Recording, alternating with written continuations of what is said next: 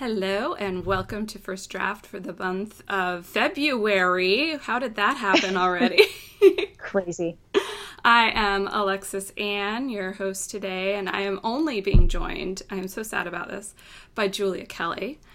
I know we're down a member. We are. We're down a member for this episode and for the next episode, but we are gearing up to bring in a lot of fun guests this year. So there's going to be a lot of other fun stuff going on. And hopefully, Julie and I have a really, you know, fun, intimate conversation today since, you know, Mary Chris won't be interrupting us constantly. right, because that's what Mary Chris always does is just interrupt constantly and be annoying. She's, She's the such... loveliest person. that's just why this was obviously funny, guys. Okay, sorry. My sarcasm. Yeah, we love you, know. you very We do miss you very much. So I guess I'll, I'll kick off real quick just saying hi, I'm Alexis Anne. I write contemporary and erotic romance. And my drink of the month in my pretty first draft coffee mug that I love so much is just coffee with cream. I don't take it black, um, just a little bit of cream, no sugar. It was one of the most important things to learn when we started rooming together conferences. yes, everyone has to know my coffee orders in the event that I am so tired in the morning that I can't get out of bed and they have to get me Truth. coffee. yep. That is true. Or you need to pick me up during like a conference workshop session, something like that. Yeah. So, yes, important. You hit the two o'clock. Oh, I can't go on. And Julia's like, no worries. I will be right back. on it. so, what are you drinking today? So I, am Julia Kelly and Julia Blake, um, and I write all the things in the land. Um, I am drinking the Sambrook Brewery Wandle, which is a um, beer out here. I like this brewery a lot. They're based out of Battersea and brewed in London, and they're actually not too far away from my place of day job business. So I think I'm going to head over there one of these days. They have an open kind of like tasting room type of thing. So that is my drink today. We were laughing before the, the podcast recording because usually I'm we're recording this earlier in the day and you know we're either holding up beers that we're not actually drinking or you know one of us is drinking tea or coffee or something like that. And this time i actually have a beer that i am actually drinking and it's pretty exciting. Yes. And i like that bottle a lot. It's really pretty. It's pretty isn't it? Yeah. It's kind of it's kind of striking. I don't know. I love blue. People... so i'm always just like Yeah, it's really for people who are on the audio recording. It's basically like a blue um, mill wheel and a, and a big, you know, graphic thing. So anyway, yeah.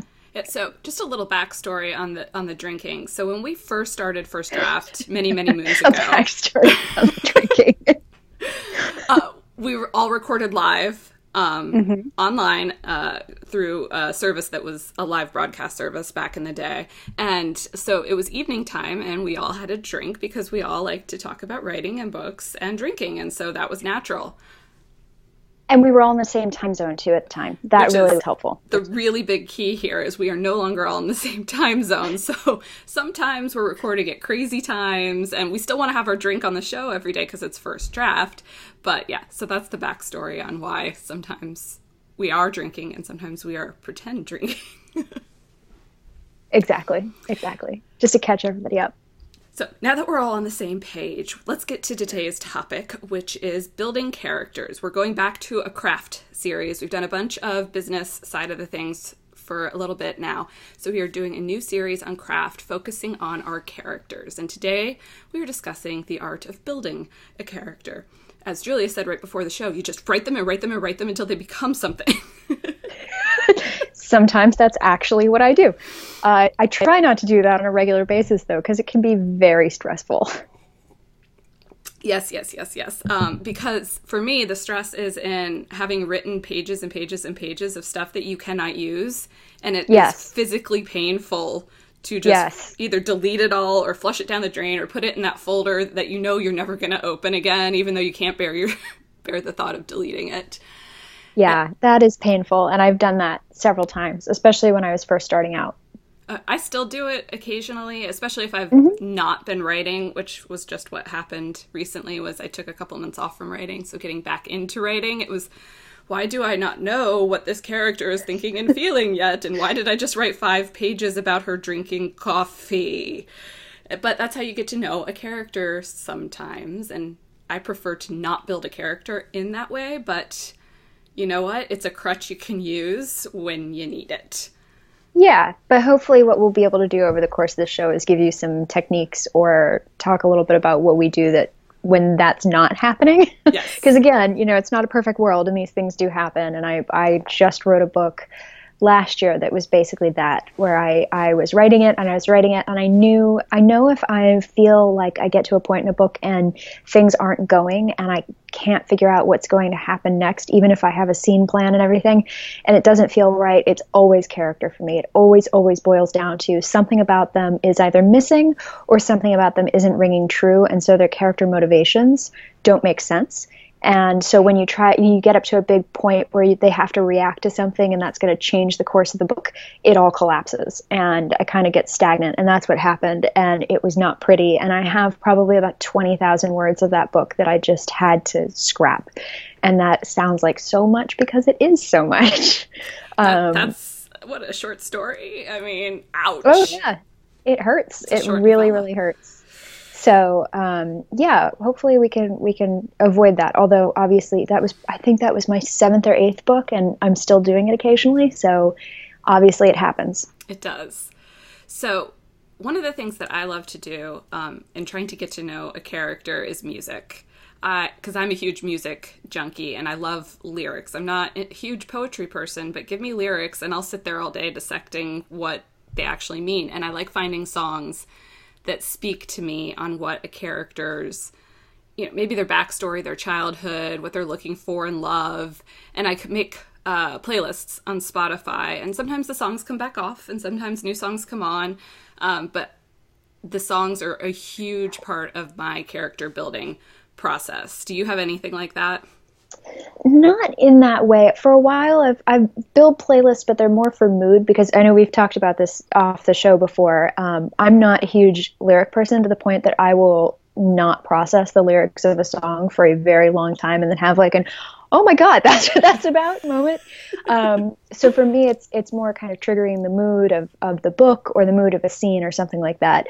Um, i did do some pinterest board stuff when i was um, for various books. That's that's helped sometimes although i'm not um, super fixated on like casting a character and saying he looks just like uh, Chris Evans or something like that. Um, what has worked for me really well and is I have kind of over the years cobbled together something of a character biography, and part of that is for the very practical reason of like. I'm notoriously bad, and my editor has emailed me several times being like, "Hey, you changed this character's eye color midway through." So I I try to make sure I write all those things down. And then what I also do, and I found is is the most helpful thing to try to get me out of the point where I'm kind of just spinning my wheels and I don't know what the next part of the book is, is I go through and I figure out, okay, what's this person's backstory, but not only what's their backstory, what's the emotional wound and what is the the thing that they need to to heal. So uh, Michael Hauge calls it the identity and the essence, and there are all these different terms. But basically, um, one is what what where's the character when the book starts? So what kind of what's their baseline right? So where are they emotionally? Do they think that they're you know they're fine because whatever they've been cheated on in the past and they just have no time for it and they're going to live their independent life? And then you get into the wound. So what's the thing that caused them to think that? And then the identity if i've got this correct i'm sorry and then the essence or whatever is basically where they're so you're going to go from point a your baseline to the next point um, where they start to have these realizations that they're not actually living or um, you know acting in the way that's going to make them actually truly happy. So it's the thing that they need to realize to find their true happiness. In the case of romance novels to get over themselves and figure out that they actually can be loved and that they are worthy of love and deserving and all of that. So i read a book today that i can't talk about because it's a rita book, rita book which is our um, romance novel competition. And this author did a really really good job of um, identifying exactly what it was and really basing the whole plot of the book on what had hurt these characters in the past, the way that those things kind of locked together. So they had complementary hurts, which we may talk about in another episode. And then how ultimately they had to sort of get over that hurdle to get where it was that they needed to be, which is ultimately being able to say, I love you, I love you, we'll be together. So um, for me, if I can get those bits down, everything else starts to fall into place because that informs all the decisions they're going to make. That informs kind of how they carry themselves in the world. It informs their whole character arc. And so those are the big picture pieces that I, I really need to figure out before I start writing a book.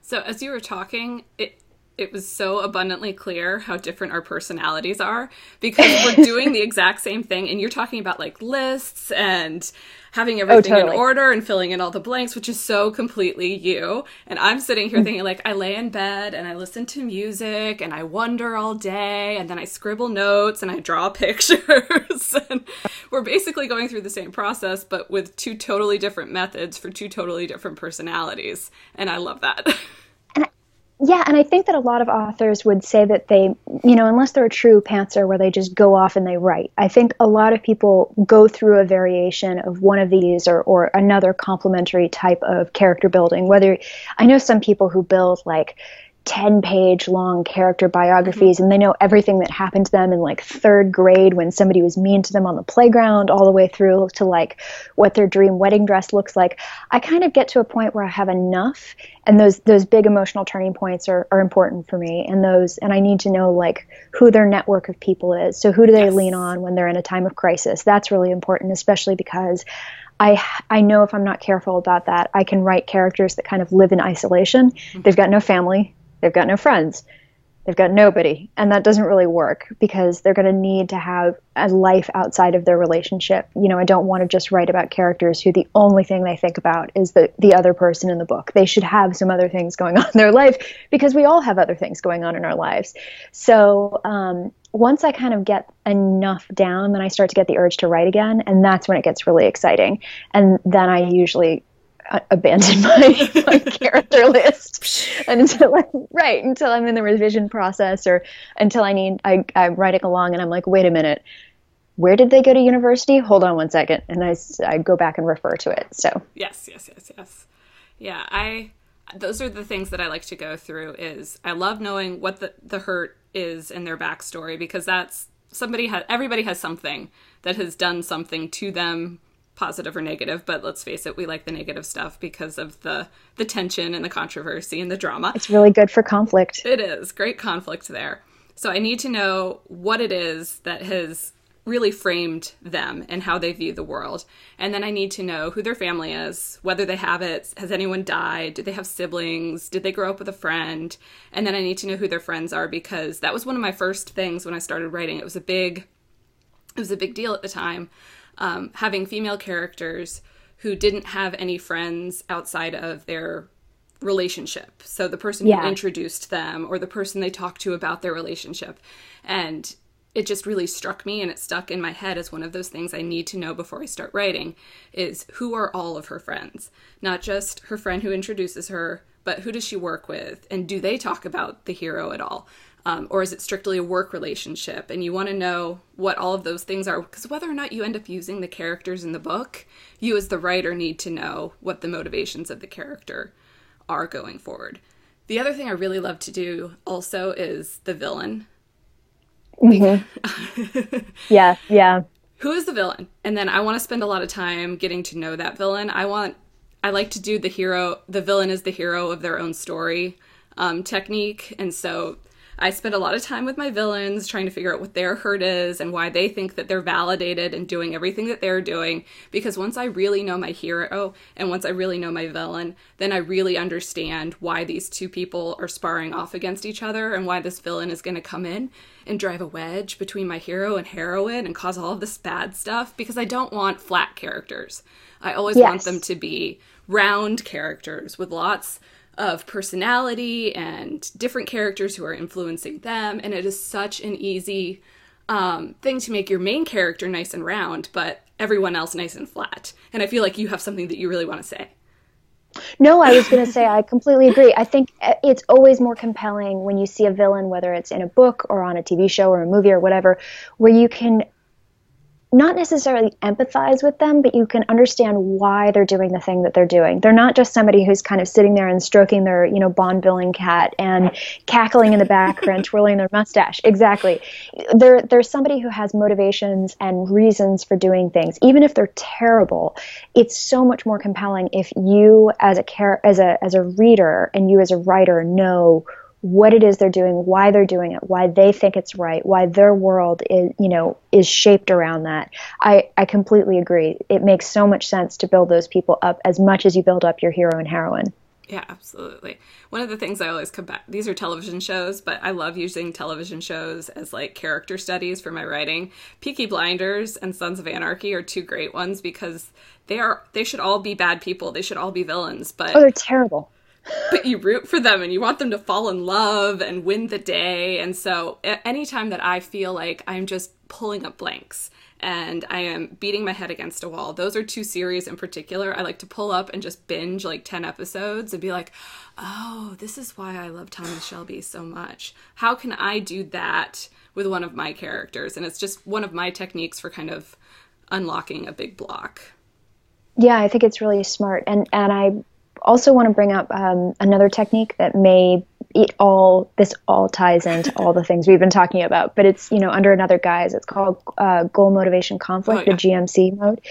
So i use it um, i used it in the last book that i wrote that i'm currently editing. I have to figure out what i'm editing at what time right now. So currently editing this book and i have so many different characters and there are two different timelines and i just wanted to figure out because something about my villain was feeling very, very flat. And so I was trying to figure out what is it that's not coming through here? And so goal motivation conflict has you set down the goal, which is the thing that the character is trying to work towards, no matter who they are. They could be, you know, a passing secondary character, but they need to have a goal motivation and conflict according to this technique. That the motivation is the um, reason that they're going after the goal, and then the conflict is the thing that's uh, not necessarily holding them back, but it's the it's the thing that's causing them to uh, to be pulled away from that goal, right? So why why can't they achieve that goal? And then you have to figure out, you know, how do you work past these various barriers? I found it really really helpful to just like you can literally create a little grid that says goal, motivation, conflict, and then go um, with your your um, with your characters and set them all out and figure out where they overlap. And that's where you have great conflict between characters. And that's where you get even more good character building going.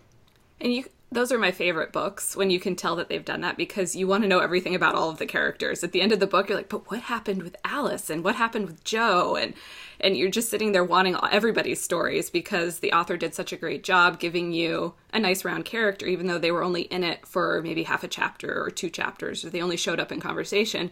But they were so well rounded and the, the, author did such a good job of making you want to know more about that character that you're sitting there at the end of the book going you're going to write about all these other characters right and that's gold when you can get yes. a reader to sit there and say but i when they email you and they're like can i really know about this character and this character and can you please have them get together? That would be really great. Okay thanks bye. And you're like i did not even think about that combination but thank you for writing me and maybe i will. Because apparently something spoke to whatever it was that person was looking for in your book and that's really powerful. Yeah that's the best when you're just sitting there doing your job at this point. You're like i have yep. to make these characters interesting. I have to build them up. I, okay i finished the book. And then you get a letter sometimes months or years later even asking about a character or a character combination you're going i didn't see that. Oh okay. Because you're looking at it from a completely different perspective and now i want to write the book. And you have the yeah. you have the work already done for the most part. So you're thinking okay i know who this character is and what their backstory is. I could do this well, and that's why when it, it becomes really handy if you write some of this stuff down or you have pages yes. and you think, oh, yeah, I could use that. It's funny because I, I had that actually happen. I have a book coming out as we're recording this tomorrow um, called The Taste of Temptation, and I, ha- I sent it out to some early readers. I'm very excited. I sent it out to, to some early readers, and I got two letters within 24 hours of each other saying, can we have the brother and his wife's story because they're kind of they're at a point in their marriage where um, when when we start the book where they are not on the same page and they are not happy. And then they go through some things throughout the book. And I was I was thinking to myself I never would have thought anybody I mean I know there are other couples in this book that I was intending to get together. I never would have thought anybody would be interested in their backstory. Um, but apparently they are and they would like to see them get to a point where they, you know, make it all work out and have a happily ever after. So there you go. You never know. Gold. Uh, so I have a feeling that we have different uh, ways of doing this one too. But since you just brought it up, how do you keep track uh, it's a work in progress. I, I, can I can actually for our show notes um, send over a blank template of what I use to um, to put together characters, and I, I it's more extensive than I would probably use for most characters. For my hero and heroine, I do actually use it just in case that, you know, again, uh, the hair color thing, the eye color thing, mm-hmm. where I accidentally swap out whatever. And especially when you're writing multiple books in a year and you're editing at different times, and it can be really helpful to just jump in and have a refresher. To be totally honest, I don't have a method. I definitely found myself flipping back through old books, being like, what was going on when I wrote this book. Part of the problem also is that, you know, characters evolve and they change as you write, sometimes way more than you ever would have expected. And so if, if you're not updating those sheets and everything. I could be the most person in the world, but if I don't use my own system, it's not great. So so my really honest answer is I don't have a great system right now. It's kind of working enough, but I'd really like a George R. R. Martin style research assistant yes. who just there and logs all of my all of my details for all of my books so I don't have to because I just I'm I'm not great about it. I actually had a disaster because of that. I had notes. I was doing a really good job keeping notes, but I had forgotten that right before it went to publication, I changed a name. And oh, so oh, no. I was writing a book like five books in the series later, just referred to my notes real quick, da da da, kept on writing. And it wasn't until that book was going to publication that I was like, oh my God. I was flipping through a oh, copy, no. an actual like recent paperback copy, and I was flipping through it and it was, that's not the right name. oh no. So, that's the worst feeling in the world because your stomach just falls to the floor. Yeah, so updated notes are super important, especially if you're writing really long series over several years. Well, I was going to say because you've been writing within the same world ever since I met you, yes. and we've known each other for almost six years. Yes. I think. Yeah. Five years, five. something Definitely like that. So long that I, yeah, so long I can't remember. and so we've reached that point. And, yeah, exactly. But you have so many characters whose stories intersect and who, you know, pop pop up for a moment in somebody else's book in a completely different section of the, you know, a series of, of the world. And I, I don't know how you do that. the one that I'm, I'm finishing right now actually intersects a whole bunch of different characters. Because at this point, I have two series that are seven books into their series, and the characters just have started overlapping at this point. And I'm sitting here going, okay, I have to make sure that this character's name is right and this character's hair color is right and this because they're in other books and I have to make sure yep. of that. So I'm having I'm being forced to get my system under control because for me it's mostly notebooks. Like I have mm-hmm. notebooks everywhere. Like my desk has five of them as I'm looking at right now. And generally I keep I'll, I will stop you I use small ones. Um, because I was holding it up for people on the podcast. So if you watch the video, that's what I was doing. I was holding up a notebook. if you watch the video, you not only get us talking, you also get all of the ridiculous facial facial expressions we make at each other. Just saying. So one of the things I end up doing, I've ended up doing is doing smaller notebooks so that I can, when I finish a book, it just kind of goes on the shelf, and I know that purple and gold notebook was the one I was using when I was writing last fall, and I can flip through it. Um, that's but that's good... not a it's not a great system. And so for a little while I was using Scrivener because Scrivener's awesome for having all kinds of different things to do, but it just never worked for me. So OneNote, Microsoft's OneNote, that has become my gold.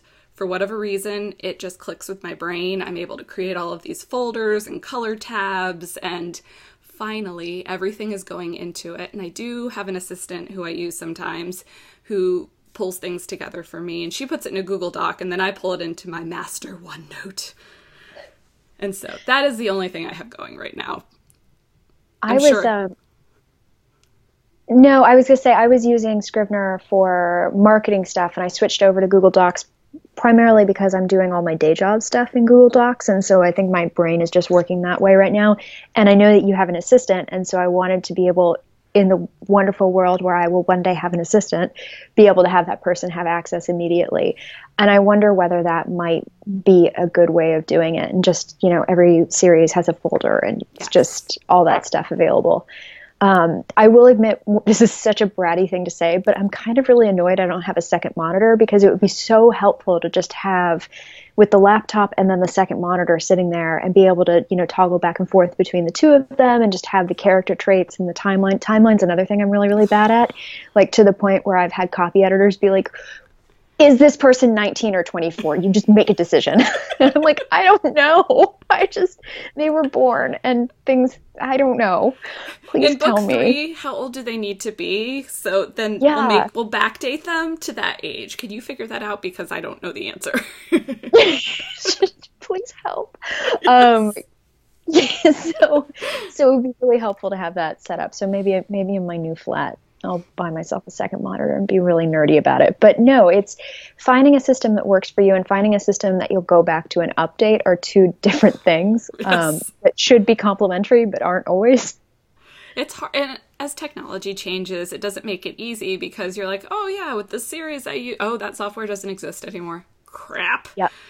that is a really big problem. If you fall in love with a certain type of software and it's a smaller company, and especially if it's an app based company, sometimes your whole system can just go dark overnight because they're like, hey, we no longer have funding and we've been, you know, we're bankrupt. so Yes. it's tough.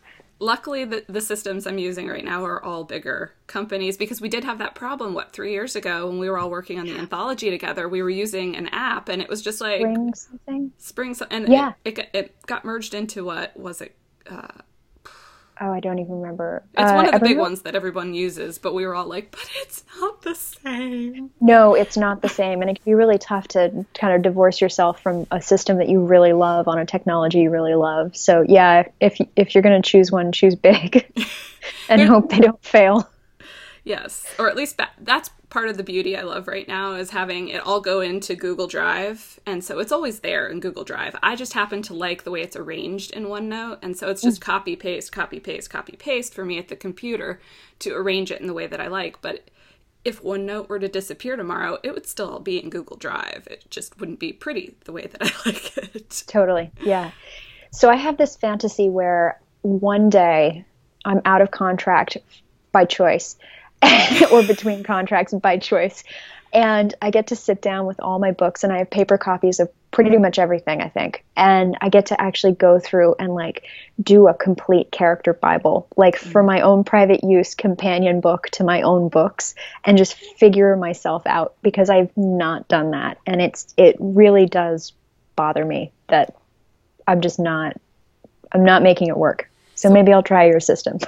One of the cool things about having something that's standardized is as you're putting stuff in, you can see where the holes are. So Yeah. if you are to have a standardized system at some point and you realize that all of a sudden none of your characters have eye colors or ages or siblings or parents or something, it's it's glaringly obvious because there are holes there where information should be. Or totally. As recently just came to my attention, all of my characters had dead parents all of a sudden, and I was like, "That's Oh my god, me too. I realized that too, especially in my historicals I was going through. I was like, y'all are dead. Like everybody dead. This is terrible. I actually went back and made parents alive because I was just like, what is wrong with I have such a lovely relationship with my parents too. They're wonderful people. I don't know what is going on. Maybe it's just more convenient when you don't have to deal with family in in romance novels sometimes. I think I think I for me I had several really terrible parents and then a couple of lovely parents and I was just like, God, parents, let's give them no parents. and apparently I just liked it and decided to not stop. Well, the funny thing is, I for the historicals, I've I've written many books about working women, and typically, if you if you were working and you were of a certain class, that meant that your su- economic support system had gone away, right? So presumably, you weren't married, you didn't have a father supporting you, you didn't have a brother who was taking responsibility and supporting you. So I think that a lot of it is tied up in that. But I was writing my contemporary stuff, and I was like, nobody has living parents. what is going on? Luckily, my hero had lost his father and my heroine had lost both her parents. And so as I'm writing a scene, I was like, well, this is, oh, oh, oh, I've been doing this for three straight books. I need to stop. Throw a sibling in there; it'll be fine. exactly. So I fixed it. It's okay. And it's just one of those things now. I'm, I'm aware of my tendency to make them orphans. Yeah, I think I think a lot of times it can be really helpful. this is terrible, but it can be really, really helpful to have your character's emotional wounds, you know, centered around a parent. So a parent leaving, a divorce, you know, some sort of, uh, you know, abusive or unhappy relationship with their parent. And so it can be very, very easy to dump that all on the parents. But at some point, I mean, God forbid your readers decide to binge your books, which is a great, great thing. And we love that. At the same time, it's like, oh you can tell like what i was doing through, yeah it's like it's also like somebody going through and reading all your sex scenes back to back. Every writer has quirks. Everybody falls back on things over to the point where like laura teases me that i always have always have male characters going down on my female characters and i'm like whatever. I just think it i just think that's great laura. It's fun. Yeah, you I've read been... my books back to back to back. You can totally tell I've been worried about that yeah. lately, and then I just kind of was like, whatever, they're all having a good time. yes, that is true. It's fine. it is. It's fine. Well, we have already talked for quite a bit. So, is there anything else we want to contribute to the character building conversation for today? I don't think so. I'm just I'm I now am itching to get in and revise my system and yes. or actually use my system correctly. Yes. Maybe that's what I should commit to. Yes, it's like a new year for for systems right now in February. Boom. Love it. Well, then why don't you tell us all about this new release you have happening right this second?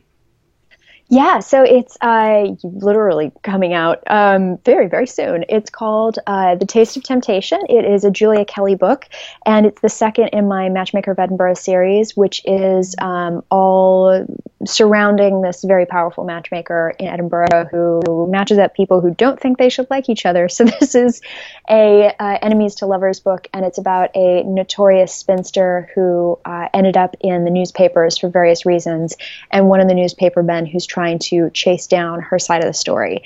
And lots of sparks fly, and I love it. It's another book I wrote about journalism because apparently I can't stop loving my old industry. so um, I'm really thrilled about it. It should be a lot of fun. And I love the cover for it too. So yes. Um, that's yeah. me. I am like coming out of my skin excited. Even though I got sent an early copy, NetGalley and I do not get along, so I have not read this one. And I just oh, decided. know that. I just decided, you know what? I'm going to read the book when it comes out like a regular person and it'll be super fun. So I'm very excited for this week because ever since I read the first book in the series, which is one of my favorite books that I've ever read, plus it's my friend, so it's even greater.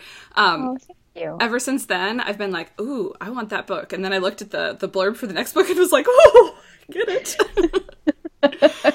so I'm very excited to read this book, you guys. Enemies to Lovers is my favorite. So pick it I up. I love it so much. Yay. And then as what about going on? As for me, I have a book out at the end of the month on February 27th. You'll get Last Fall, which is the last book in the Wild Pitch series, and it, it comes out on my birthday. So it's going to be a I'm birthday so celebration this month. So if you want to check me out does on this, social media. Does this coincide with pitchers and catchers reporting by any chance? Does pitchers and catchers reporting?